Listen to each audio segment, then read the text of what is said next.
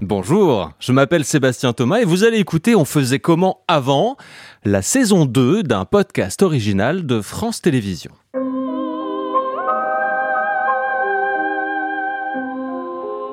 Devenir parent, c'est basculer du côté obscur. Si vous êtes comme moi titulaire d'enfant, vous savez, vous connaissez ces odeurs exquises de couches pleines, vous avez vécu ces réveils épuisés à tâtonner dans le noir le cerveau à l'envers pour doser un biberon, vous avez frémi à la moindre saute de fièvre sur ce tout petit front. Et vous avez vu, admiratif, une maman donner au-delà de tout ce qu'elle possède à ce petit bout d'elle-même. Alors c'est loin d'être facile, notamment pour les femmes.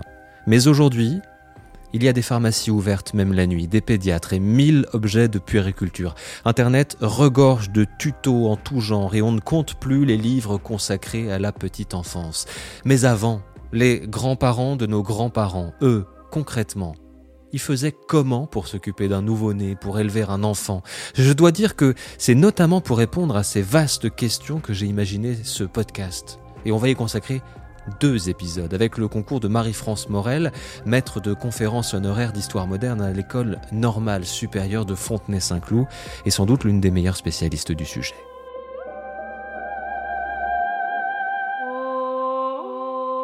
Bonjour Marie-France Morel.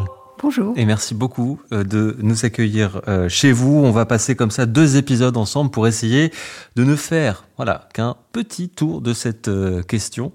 D'ailleurs, on, on, signale que le livre qui nous sert de référence aujourd'hui s'appelle Accueillir et faire grandir le nouveau-né d'hier à aujourd'hui et que vous avez dirigé ce livre aux éditions RS.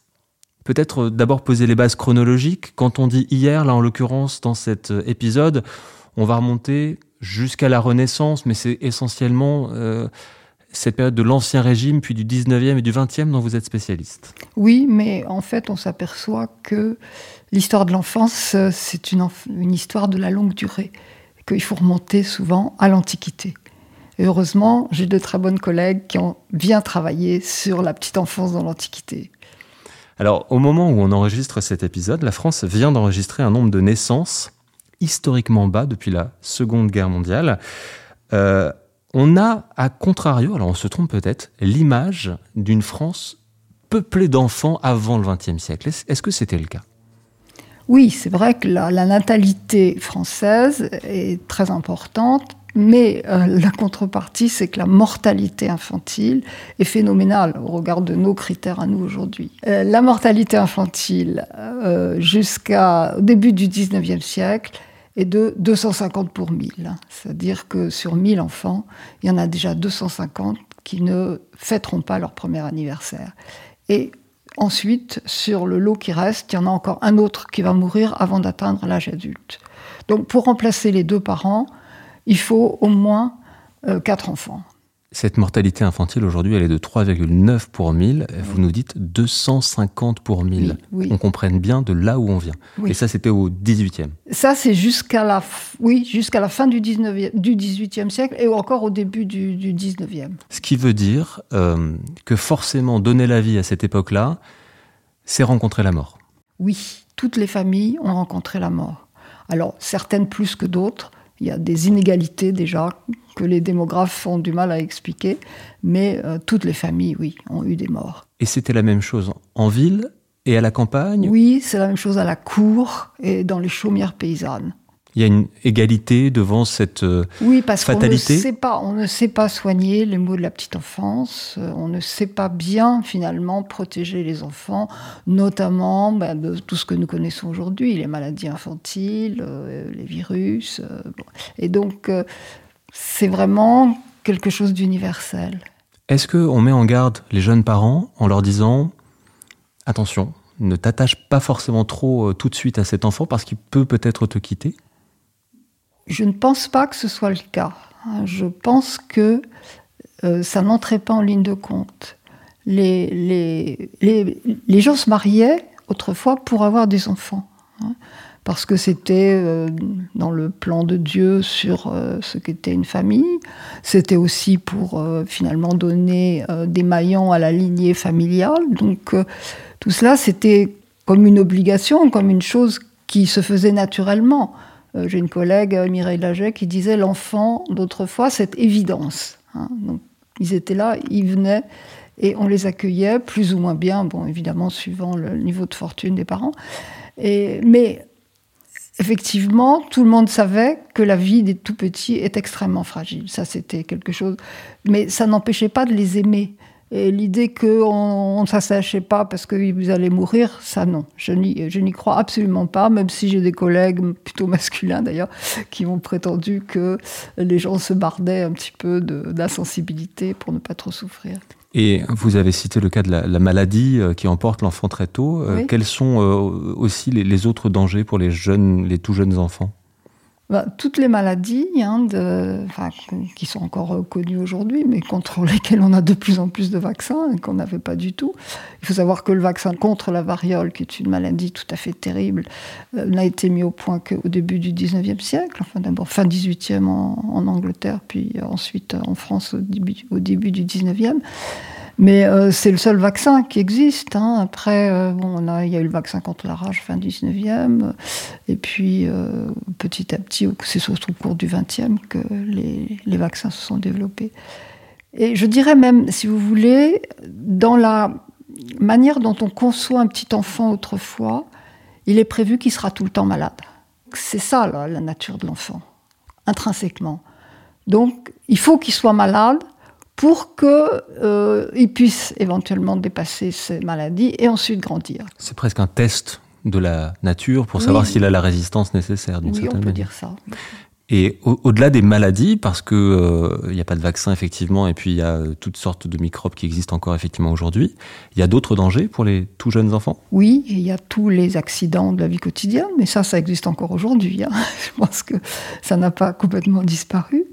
Mais on peut dire quand même que la plupart des maisons ont des cheminées ouvertes. Hein, et que très souvent euh, les petits enfants se brûlent ou bien si on met le berceau devant la cheminée pour que le bébé est chaud, et eh bien le, il peut y avoir une étincelle qui jaillisse du feu qui aille sur les couvertures de l'enfant et qui, le, qui mette le feu.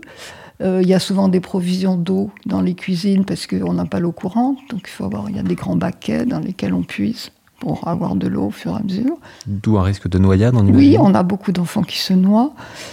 Euh, beaucoup d'enfants qui se perdent aussi parce que quand ils commencent à marcher, bien souvent on ne sait pas trop où ils vont parce que il faut savoir aussi que les mères euh, travaillent, les mères s'occupent d'eux, elles sont à la maison, mais elles, elles travaillent et donc elles peuvent pas surveiller tout le temps, tout le temps les tout petits.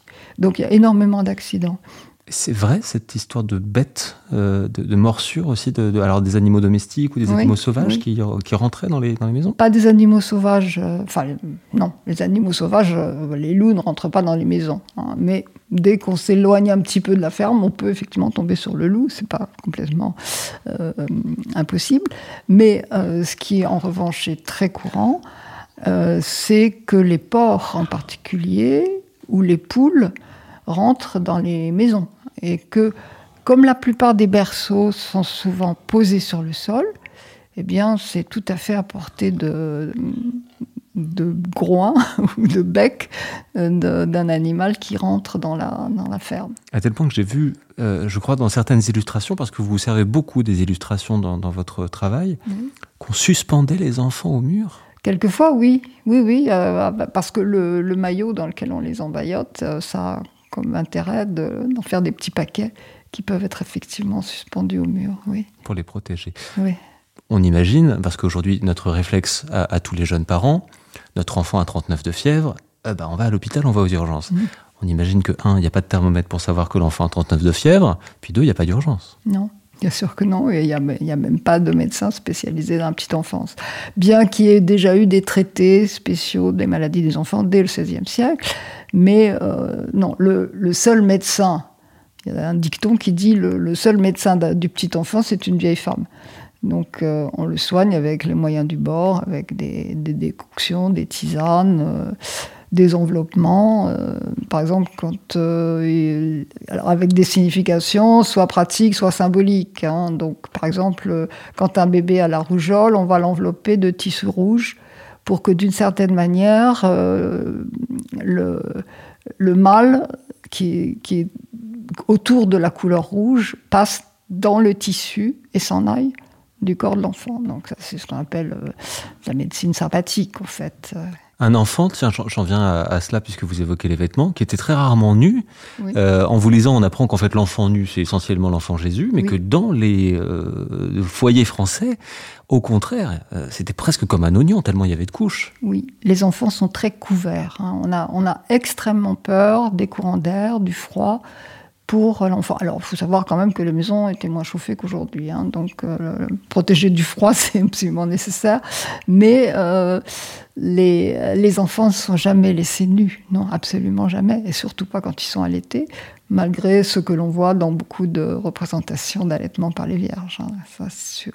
Et donc on a peur, on les couvre, et quand on regarde euh, les pièces de layette pour les gens qui ont de quoi, hein, qui peuvent acheter plusieurs euh, pièces de tissu pour un même enfant, on s'aperçoit qu'il y a souvent plusieurs couches de bonnets sur la tête, parce que la tête, il faut protéger la fontanelle, qui est vraiment considérée comme une porte d'entrée dans le corps, donc des poisons. Et donc on va fermer, verrouiller cette pièce avec euh, un, deux, trois bonnets quelquefois. Et puis, euh, on a le haut du corps, on a, on a aussi souvent, trois ou quatre brassières. Et puis ensuite, ben, il y a tous les, euh, toutes les pièces de tissu qui vont éponger euh, les, urines et, les, et, les, excréments de l'enfant. Parce qu'il n'y a pas de couche Non. Enfin, il n'y a pas de couche jetable, disons. De toute façon, il n'y a, pas, a rien de jetable. Je voudrais d'ailleurs au passage signifier que le bébé d'aujourd'hui est un grand pollueur, quand même. Si vous regardez la, la bah, quantité on a, on a de tous cette, euh, cette, réaction en se disant la montagne de couches qu'on jette à la poubelle, le nombre de fois il faut sortir la poubelle. D'ailleurs, elle sent pas très bon, c'est aussi pour ça qu'on se dépêche de la sortir. Euh, mais aussi, on se dit, mais c'est un, un travail mais considérable du coup de laver tous ces langes à longueur de journée. Oui, oui, oui. Alors effectivement, mais bon, tout ça, c'est euh, autrefois les, femmes le faisaient. Euh, et en plus, elles le faisaient à la main. pas de Plutôt les femmes que les hommes, d'ailleurs. Oui, non, les hommes ne lavent pas les couches. Alors, les couches, ce ne sont pas des, euh, pièces de tissu spéciales. Ce sont des, vieux draps en général. pourquoi? Parce que ils sont usés, donc ils sont doux. Euh, pour euh, la, peau euh, fragile du nouveau-né. Ça, on sait qu'il faut faire attention à ne pas irriter. Ah, parce qu'aujourd'hui, on met de la crème pour les protéger. Il n'y avait pas ce genre de choses? Non, non, non, on n'avait pas de, produits spécifiques, mais on pouvait mettre des succès d'année, enfin, de, à base de, beurre en particulier, de gras, oui, bien sûr. Mais l'important de la douceur, effectivement, de, l'étoffe. Oui, ce qui compte, c'est la douceur du tissu, de même pour le haut du corps, enfin, pour tout ce qui couvre la peau de l'enfant. Euh, il y a un, proverbe qui dit c'est dans les chiffons qu'on élève les enfants sont. Donc ça signifie bien cela, c'est pas du tout du mépris pour eux, mais c'est au contraire parce que euh, ces tissus-là sont plus doux. Parce qu'il faut savoir que les tissus euh, utilisés ordinairement dans les campagnes sont, sont, extrêmement rêches, en fait, aussi bien de laine que de, que de lin ou de chanvre, surtout. Hein. Une chemise en chanvre. On imagine à quel point ça peut être rêche, effectivement la, base euh, de vêtements, alors je crois dans les campagnes comme dans les villes et quel que soit le milieu, c'est le maillot, euh, l'emmaillotage. Il faut que vous nous disiez ça, que c'est vraiment l'incontournable. Ah oui, absolument. Et, ça depuis le maillot, c'est incontournable euh, depuis l'Antiquité. Alors, il faut savoir quand même que des gens comme Marcel Mauss ont étudié au début du XXe siècle, ont étudié justement la répartition des, des sociétés à maillot et des sociétés sans maillot. Et c'est tout à fait intéressant. C'est pas une question de chaud et de froid, euh, puisque les, les, les, Esquimaux, enfin les Inuits aujourd'hui, n'emmaillotent pas leurs enfants. Hein. alors que euh, des populations maghrébines, par exemple, euh, qui vivent quand même dans un climat chaud, les enveloppent. Hein. Et puis il y a toute, euh, toute la, une partie de l'Afrique où on n'améote pas les enfants, aux Antilles aussi c'est pareil. Enfin, bon. Et donc euh, il y, a, y, a, une très grande dichotomie entre les, les sociétés qui euh, emmaillotent leurs enfants et celles qui ne les emmaillotent pas. Donc euh, nous en Europe on est vraiment des sociétés à maillot, il n'y a aucun doute là-dessus. Pourquoi? Parce que enfin, le maillot, si je suis là encore Lévi-Strauss, il a une fonction à la fois euh, pratique et symbolique. Euh, pratique parce que il permet justement d'empêcher que le, bébé ait froid. Et ça, c'est quand même quelque chose de fondamental. Puis ça l'apaise aussi.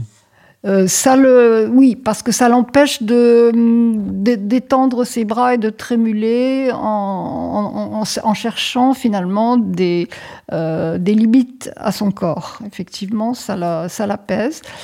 Euh, et le, le, symbolique, c'est que si on ne le fait pas, il va marcher à quatre pattes comme un animal. Ça, on a des textes très très clairs au 16e, 17e bon, qui vont cesser ensuite au 18e. Il va y avoir. Euh, Rousseau va dire non, non, ça sert à rien d'emmailloter les, les, enfants. On va aussi découvrir que, par exemple, dans les plantations des Antilles, euh, les bébés sont tout nus toute la journée et qu'ils grandissent bien, bien droit. Mais on s'imagine que le maillot, c'est comme un tuteur qu'on met à un jeune arbre. Si on ne lui met pas le tuteur, il poussera pas droit. Et donc, comme il y a beaucoup de rachitisme, on pense dû justement à l'absence de de contraintes, alors que on sait que c'est un déficit de vitamine D, c'est complètement autre chose. Mais à l'époque, pour la prévention du rachitisme, on pense vraiment que le maillot est indispensable. Il n'y a pas cette ampoule qu'on casse et qu'on donne aujourd'hui tous les six mois à nos enfants, évidemment. Oui, non, bien sûr un enfant qui naît, il fait peur en fait, parce que il a la position fétale, il est tout recroquevillé, il a l'air d'un petit animal, absolument. Et donc, euh, le principe de toute éducation, c'est d'empêcher finalement que l'enfant humain ne devienne un petit animal. Et donc, on va faire un certain nombre de gestes, on va lui modeler la tête pour qu'elle ait une, forme euh, qu'on juge convenable. Quand on dit modeler la tête, peut-être attardons-nous là-dessus, c'est-à-dire que oui, c'est la sage-femme souvent qui. Alors, ça dépend un peu des conditions de l'accouchement. Souvent, effectivement, la tête a été déformée par un accouchement un peu difficile. Mais il y a aussi des, euh, des contraintes qui dépendent de la région dans laquelle on vit, puisque il y a des pays de tête ronde et des pays de tête longue. qui ont été assez bien identifiés par les, folkloristes. Et donc, euh, on va euh, donc souvent euh, forcer la tête à prendre une forme plus ou moins artificielle à l'aide de bandeaux, par exemple, qui vont être portés pendant toute la petite enfance sous le bonnet. Et euh, parce qu'on a longtemps cru que ce genre de déformation, c'était bon pour les Aztèques. Hein. Je ne sais pas si vous avez entendu parler de ça, et que c'était évidemment très barbare. Mais en fait, ça existait aussi en France. Même dans les pays chrétiens, effectivement. Oui, oui, oui, oui ça existait en France. Et les derniers euh, adultes qu'on a euh, bon, découvert, que, que, les aliénistes en particulier du 19e siècle ont découvert, euh, porteurs de ce genre de manipulation, eh bien, euh, c'était dans les années 1860-1870. Hein, donc c'est avant-hier, c'est pas si ancien. Euh, il y avait aussi cette crainte, toujours en prolongeant un petit peu la peur que l'humain devienne animal, la crainte du changelin. Oui, alors là c'est plus rare quand même. Euh, oui, alors le problème euh, pour les parents, c'est quand un enfant ne grandit pas bien. Il pleure tout le temps. On le met au sein, on le nourrit, euh, on s'occupe de lui, on le change. Il continue à pleurer. Et surtout, il ne, grossit pas. Alors, non pas qu'on le pèse, mais on voit bien qu'il ne profite pas, comme on dit. Hein. Et donc, il faut trouver une explication. Hein à, ce genre de, choses, puisqu'il n'est pas question de recourir à, un médecin qui va vous dire c'est ci et ça. Euh, donc, euh, pendant très longtemps, on a eu la croyance que euh, cet enfant a été changé au moment de la naissance ou dans les jours qui suivent, et que le diable est venu le chercher, puisque le diable est à la recherche des enfants des hommes, et il a mis à la place dans le berceau un, de ses diablotins, un de ses enfants à lui. et donc, euh, on pense que donc cet enfant qui donne tant de soucis, ça n'est pas un enfant humain précisément. Et donc, on va le maltraiter. C'est aussi pour ça, pour éviter euh, que le diable change l'enfant, qu'on les surveille en permanence? Oui, alors euh, on les surveille surtout avant le baptême, entre la naissance et le baptême, parce que c'est là que le diable peut sévir. Euh, après le baptême, c'est plus difficile pour lui euh, d'enlever un enfant qui a une petite croix sur le front, en quelque sorte. À quel âge le baptême en général oh, bah, Le baptême, c'est tout de suite, justement parce qu'il y, a la peur de la mort. Euh, le vrai malheur, ça n'est pas tellement la mort du petit enfant, c'est la mort de l'enfant sans baptême.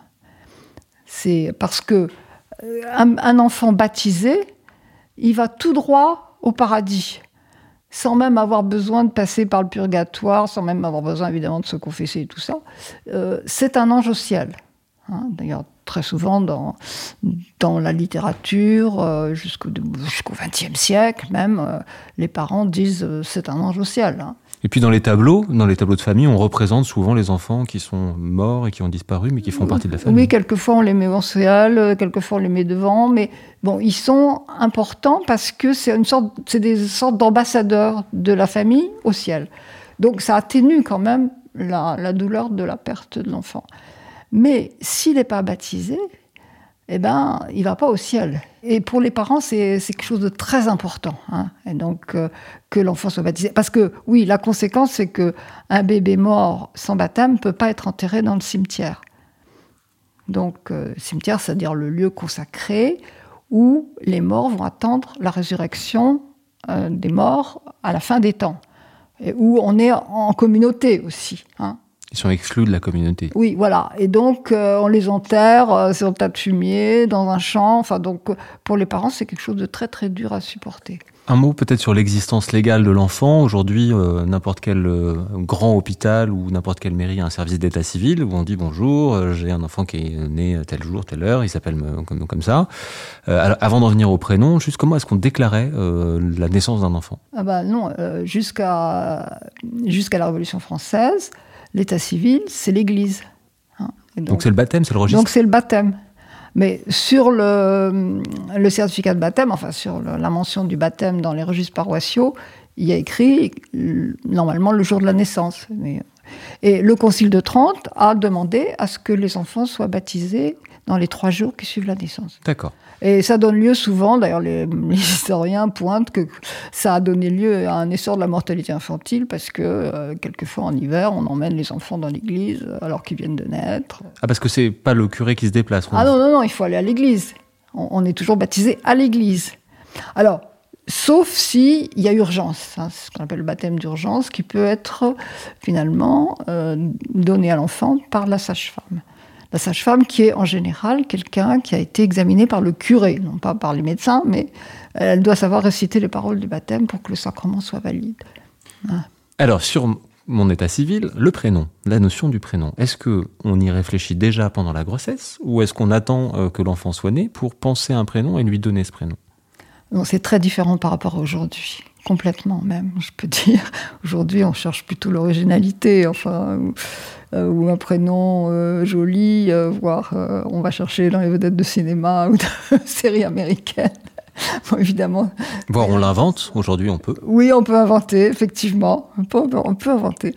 Mais autrefois, finalement, on est coincé en fait. Enfin, non pas qu'on est coincé, mais euh, il y a. Un... le choix est beaucoup plus restreint. le choix est restreint parce que euh, les euh, prénoms sont une sorte de trésor familial en fait, et donc en général, le, le premier petit enfant, si c'est un garçon, il porte le nom de son grand-père paternel. Et puis ensuite, la fille, c'est sa, sa grand-mère maternelle. Enfin, il y a une succession des prénoms entre les grands-parents et les Si on a épuisé les, les grands-parents, euh, on, on, a souvent recours au sein du jour. C'est sur ce choix contraint du prénom que s'achève ce premier épisode. Il nous reste beaucoup de questions à évoquer avec notre invité. Comment nourrir cet enfant? Comment le faire garder? Qu'est-ce qui a changé dans la manière d'éduquer? Nous verrons dans le prochain épisode qu'au XVIIIe siècle, Laurence Pernoud s'appelait Jean-Jacques Rousseau et que l'invention du biberon a été quasi criminelle. Nous verrons aussi que certains parents passaient parfois trois ans sans revoir leur enfant. On faisait comment avant est un podcast original de France Télévisions, réalisation Pierrick Grandouillet, musique originale Antonin Fajon.